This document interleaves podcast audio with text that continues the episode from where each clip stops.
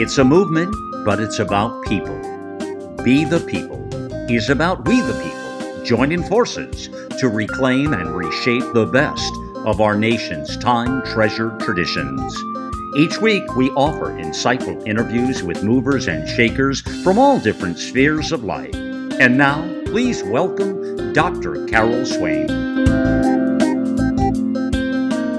Welcome to another episode of Be the People.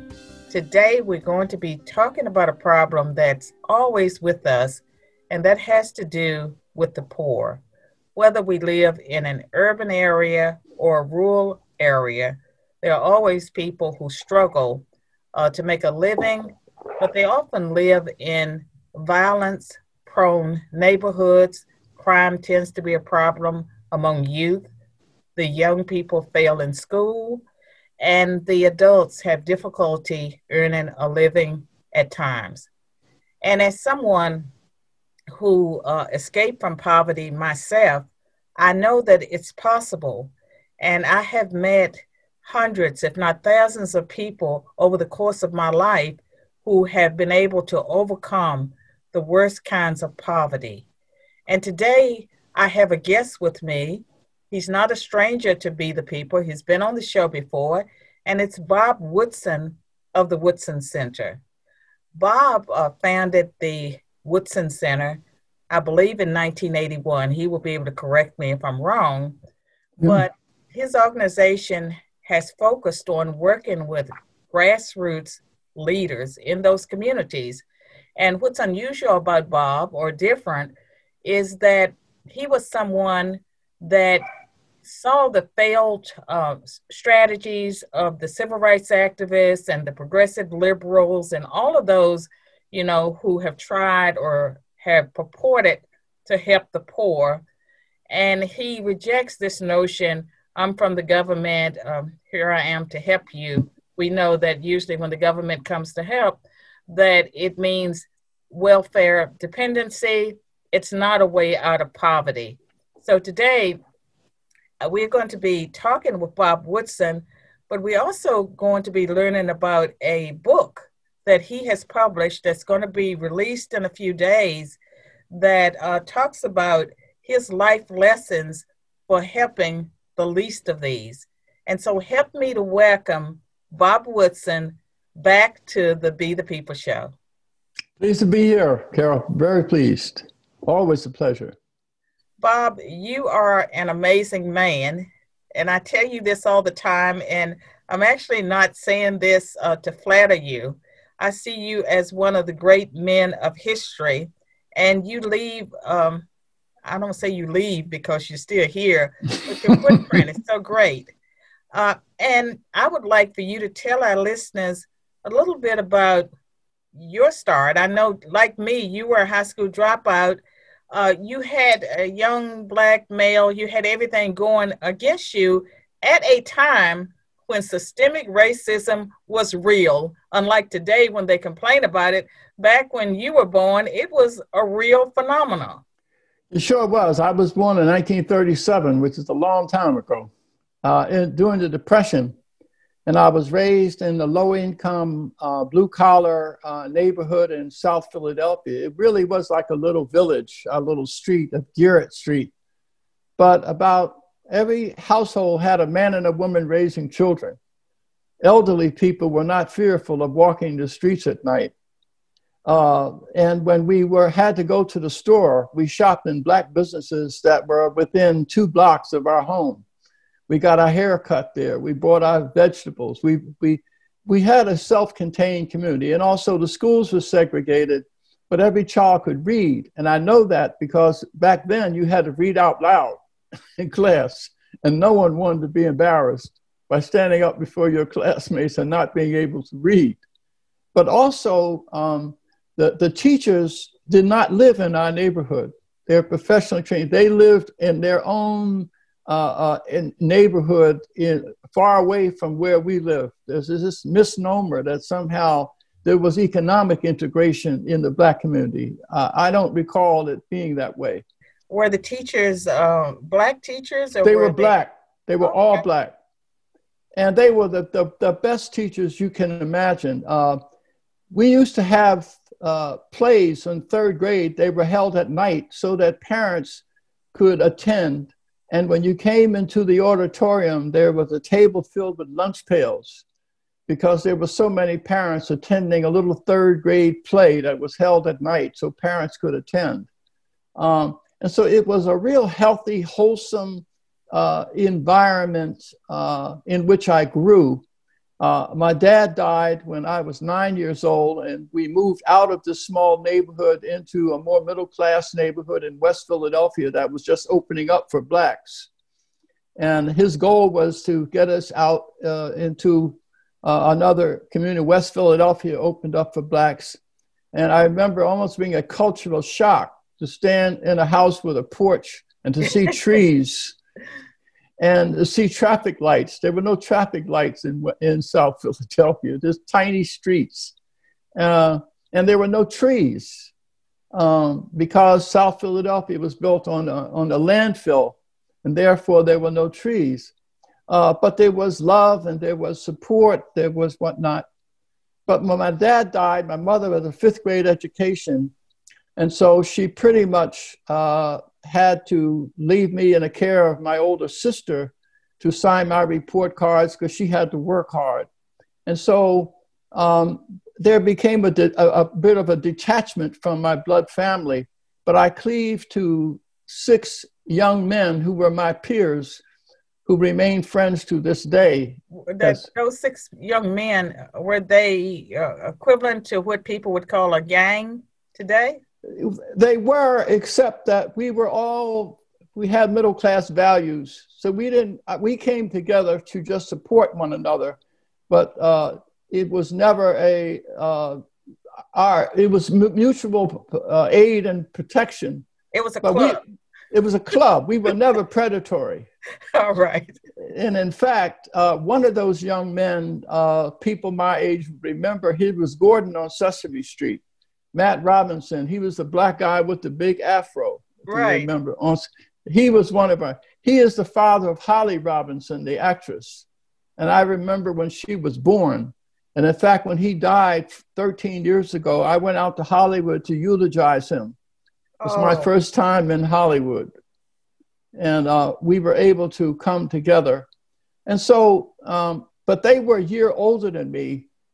And so when they graduated and went on to college, I was left unaffiliated at age 17. So I dropped out of high school and, and joined the Air Force uh, in 1954.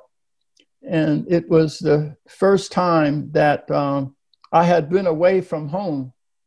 Uh, and so that was a new experience, and it helped me to mature and to grow up and uh, I was stationed in New York, and then I flew right to Mississippi for training. So this was my first exposure to the the deep South. And I Bob, excuse me.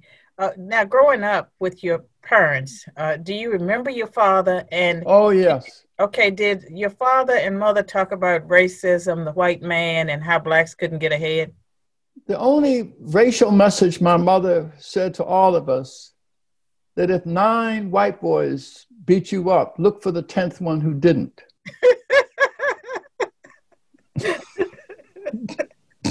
How did you interpret that? That I shouldn't look at all people the same way. That Tolerance. Powerful. It is. To- tolerance is what she. There were very few moral lessons, but my father always said to his boys, "A man must never abuse a woman." That is something that we don't tolerate in this family. And to this day, I remember that. And my mother said to us, if you were to meet nine white boys and they beat you up, look for the 10th one who didn't. And so that stayed with me. And so, and it helped me a lot when I was in the deep South in, in Mississippi and in Florida, because there were hostile whites, but there were also whites who reached out the hand with the hand of friendship. And did you encounter uh, when you were in the South, or even growing up, uh, uh, poor whites, or at least whites that were on your same socioeconomic status? Because it seems like your family were up, upwardly mobile.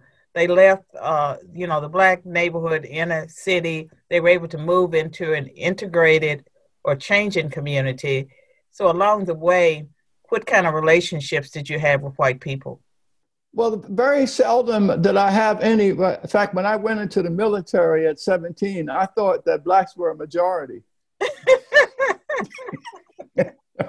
or were you in for a cultural shock? Yeah, because I mean, think about it. I mean, I never saw white people except uh, on occasion, uh, because my whole experience was black, black, uh, black, black schools, black teachers, and then when I went to West Philly, I had my first white teachers but the neighborhood had turned totally over to black. So there were no white neighbors. By that time, you know, uh, when when white flight took took over, so all my but for the first time, I did have a doctor living across the street, a teacher. So it was a more economically integrated uh, neighborhood I moved into. So we integrated into a more uh, upwardly mobile neighborhood.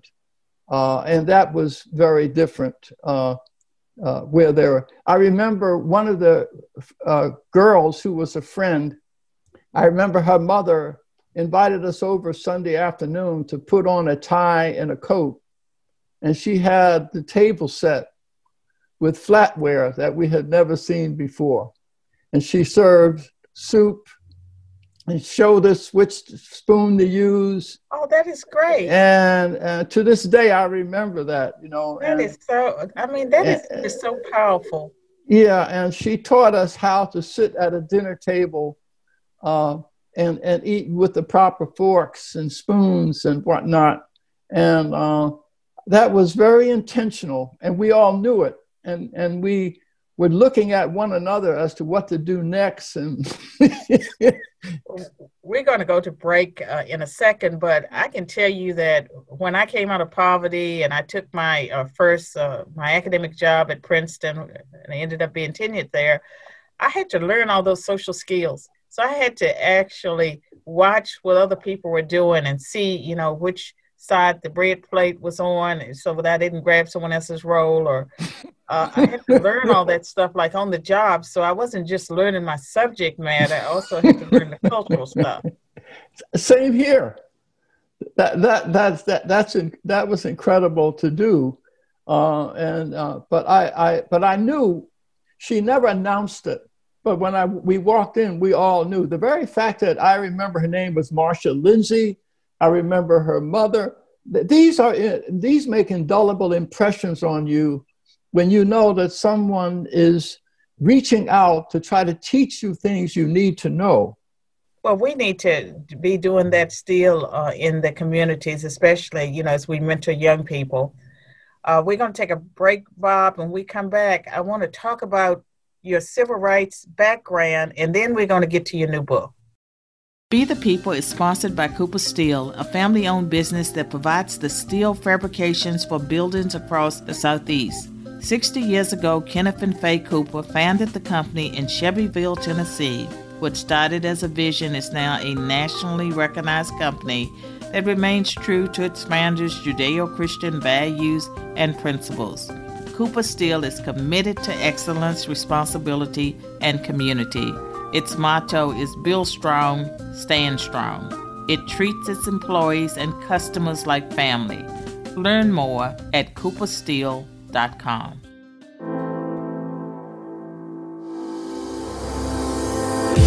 Spreading the out loud truth from sea to shining sea. AmericaOutloud.com is the voice of liberty and justice for all. This is not a fight of Republican versus Democrat. It's not a fight of rich versus poor, old versus young, man versus woman, gay versus straight it's not a fight of black lives, blue lives, Hispanic lives, or white lives. This is a battle of good versus evil. It's a fight for the soul of humanity. We are the vision of the voices, America Out Loud Talk Radio.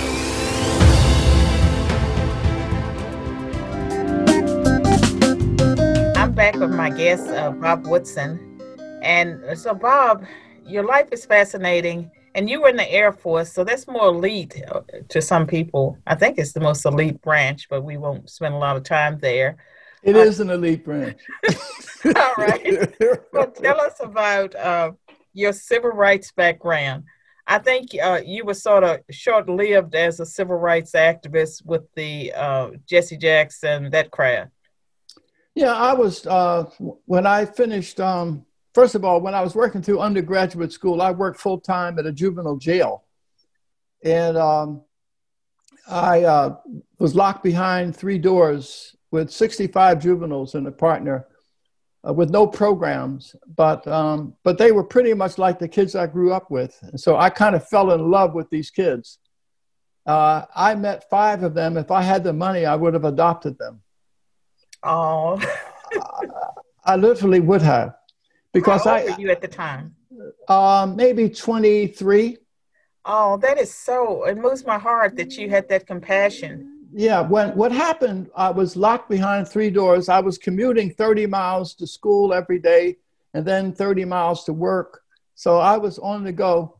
But I remember I used to take the, I used to uh, go to the other guards and collect money so I could buy apples and spice waffles and apple cider for the kids around October. And I would take them to unsecured areas of the jail for a little party now the kids knew that I was, it was unauthorized, so if they acted up, I could have lost my job. But they never violated the trust that I that I put in them, and nor so. Long story short, when I was bringing three of the kids in to clean up, all of them stood and applauded me when I came through the door, and I turned on my heels, and tears and stuff just flew all out all over. And so for about a half an hour, I just walked in tears didn't understand what had over what had overtaken me because I'd never responded that way before, and I never really boo-hooed like this. But I had to walk on the grounds for half an hour to collect myself. By that time, my partner took the kids back through the institution by himself. If there was one incident, we both would have lost our jobs. But the kids were perfectly disciplined it was then at that moment that I had a burning bush experience before I knew what a burning bush was. Right.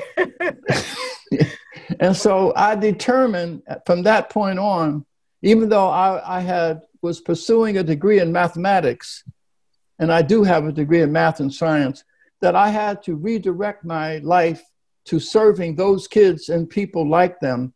So, but I also knew that love needed to be expressed in a disciplined way in order for it to change people. It's not enough to love somebody. And so, and so I figured I'll go to the School of Social Work to learn how to use love in a more disciplined way and combine it with psychological training. So, what did you learn there? Did you learn anything that was helpful? I, I learned some things, but for the most part, it, it, it wasn't helpful. But it, it did teach me uh, to establish some kind of distance. Don't over empathize, empathize with someone to the point where you, you get consumed by their problems. Well, that's sort of like what has happened with the political left because it seems like a lot of people react with their heart and not their head. And to that's be effective, you have to do both. You have to do both. And love has to be given in a disciplined way. Otherwise, it becomes some schmaltzy kind of uh, stuff that injures with the helping hand. And so I learned, and so to, to, to answer your question, and then I got into the child welfare system as, and I saw the abuse of that system to children. And then I got involved at age 24 with the civil rights movement in West Chester, Pennsylvania, and I deposed a 40 year old local uh, leader and had him voted him out. And I became at 25 the leader of the West Chester Human Relations Council. And that's where Bayard Rustin's hometown was. And I met Bayard several times. Uh, when, uh, and so I led those demonstrations in West Chester. Uh, but I quickly became disillusioned on the whole issue of forced busing for integration. I was opposed to it and because I think the opposite of segregation is desegregation, not integration. Right, right. Because so if you embrace that, then you're saying all black is all bad. Well, Bob, when you took that position against the forced busing, did it create enemies in the civil rights movement? Because that's oh yes, focused oh, on. Oh, yeah, they said to me, Bob, but the John Birch Society and the Ku Klux Klan agrees with you. and so my answer was if I like classical music and Hitler does, I'm not going to stop liking classical music. Truth, truth isn't defined by who agrees or disagrees with you. Well, Bob, a few years ago, um, I was part of the uh, conference for the 50th anniversary of Brown versus Board of Education. Mm-hmm. And I mm-hmm. spoke to a lot of uh, civil rights leaders that had been part of pushing for Brown versus Board of Education. And many of them said that if they had known what would have happened to the Black community, that they would not have pushed for integration. They said separate wasn't uh, the problem, it was the fact that it was unequal. And they see that what they pushed for actually helped destroy the Black communities. Absolutely. I knew that from the beginning because I debated Julius Chambers, uh, who was a, had a PhD from Harvard and was the head of the, the NAACP Civil Rights, I mean, NAACP Legal Defense Fund. Right. We debated before the New York Bar Association uh, this whole issue of integration. And about halfway through the debate, I asked him a question. I said, Julius, if you have two circumstances, circumstance A, where it's all black and there's a presence of educational excellence, and sc- situation B, where there's integrated, but there's diminished excellence, where should we send our children? He said, the school B. I said, then this debate's over. if you fundamentally believe sitting next to white people should be is more important than quality education, then you and I have nothing to debate. And could you tell our listeners a little bit about uh, Dun- Dunbar High School in Washington, D.C., and what it accomplished during the era of segregation? Right. Part of what I put, when people say to me, oh, unless white people change, there's little we can do, I point to the fact that at the turn of the century, in five uh, black high schools around the country, Dunbar in, in Washington, D.C., in Atlanta, in New York, New Orleans, um, you had Dunbar High School was the black school, and all black high school. It it had a, an average class size of about 50, and it, they used used textbooks with half the budget that white schools had at the time, but yet it tested higher than every school, every white school in the city. And, and this was true all over the country. There were five black high schools Booker T. Washington in Atlanta and others. So there, even though we were living in segregation, we pursued excellence. We exceeded the norm. Uh, I write about uh, also in 1943 when there were no naval officers, black naval officers, and Eleanor Roosevelt forced the Navy to train some cadets well, the Navy tr- selected 16 black uh, college graduates, males, to train as naval officers, but they said they were going to give them in eight weeks what they gave white cadets in 16 weeks in order to wash them out. Well, when these brothers found out what the, what the plan was, they covered their windows in their dorm with blankets and studied all night. When they were tested, they scored in the 90th percentile. And so the Navy said, oh, they cheated. So they retested them. They scored in the 93rd percentile.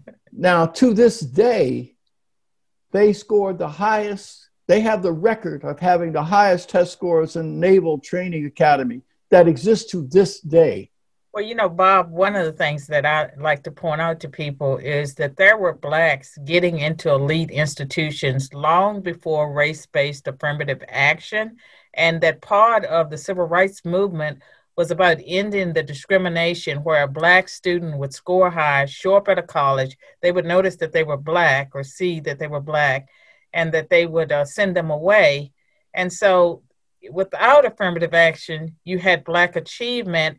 And so, it makes no sense for people to argue that if you didn't, if you don't lower standards, you're not going to have black people.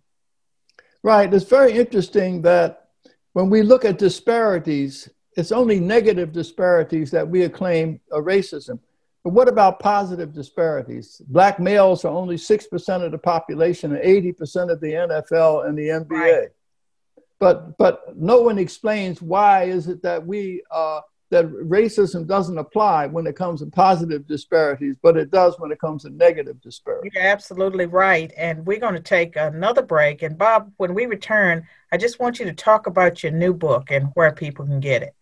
Carol Swain here to tell you about my good friends at Churchill Mortgage. Churchill is a national company that was started in Nashville, Tennessee with a commitment to educating clients about how to save money and time on home loans and refinancing. Churchill can help you get out of debt. Pick up the phone and call them at 888-562-6200 or visit them on the web at churchillmortgage.com. Tell them Carol sent you. What if there was a book that took the mystery out of prayer, one that made it easier for people to pray God's Word with miraculous results? There is such a book. Joy Lamb's The Sword of the Spirit, The Word of God is a handbook that has changed the lives of thousands of people around the world. You can order your life changing copy from Joy Lamb's website, the Sword of the Spirit Order Joy's book and listen to her audio prayers while you're there.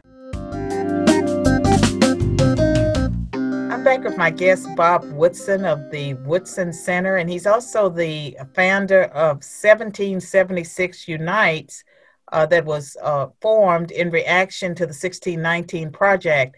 But what I want Bob to talk about now is his new book that will be hot off the presses soon, and you can order it. Bob? Well, I just uh, uh, please uh, to, to uh, lessons for the least of these will be it's available on Amazon for pre-order now, but it'll be actually released on December the 14th, I believe. Uh, but you can order it now. Uh, but what I tried to do is recognize that it's very interesting that Black America was better off almost in the first hundred years after slavery than we have been over the last 60 years. Under progressives. Under progressive policies, we were actually better off than now. Uh, and so, what I try to do in this book is to share with the readers all of the lessons that I have learned over the last 40 years of walking beside grassroots leaders and also all of what I have read in the past of how Blacks achieved against the odds. Um, that, that the history of Black America is never defined by our disability uh, any more than anyone is defined by the worst thing that they, they did as a youth.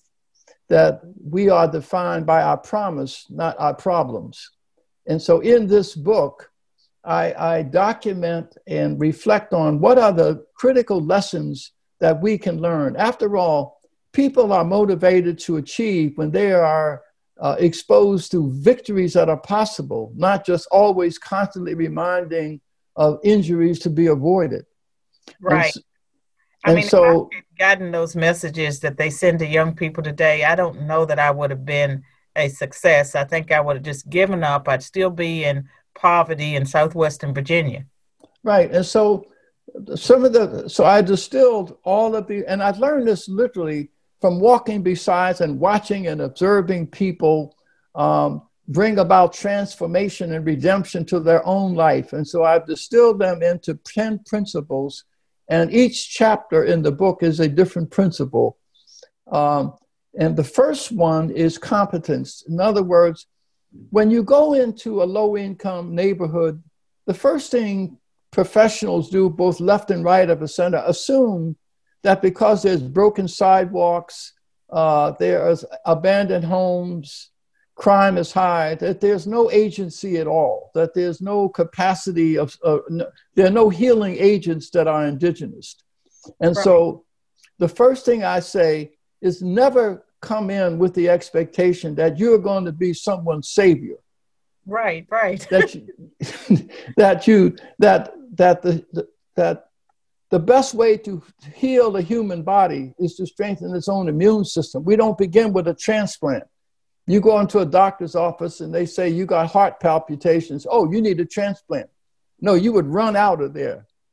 We probably have enough time for one other principle. So pick one of the other principles. And for people that want to know all 10, they have to order the book, yeah. which can be ordered now. I plan to order several copies myself to give to friends for Christmas.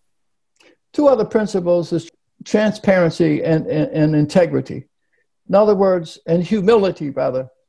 Because if you're transparent, it's hard to be arrogant if you're transparent if, if you can just share with your brokenness, when grassroots leaders get together, they share their path from in, in the past 40 years, I've had conferences with blacks, white, Native American, all. Never once did racial difference ever come up as an issue. That's because it's, it's brokenness and overcoming brokenness is what you'll learn about in the book. Okay, get to integrity. integrity is when you look for people who are really honest and they don't lie, they don't use people, but instead that they and they serve others uh, before they serve themselves.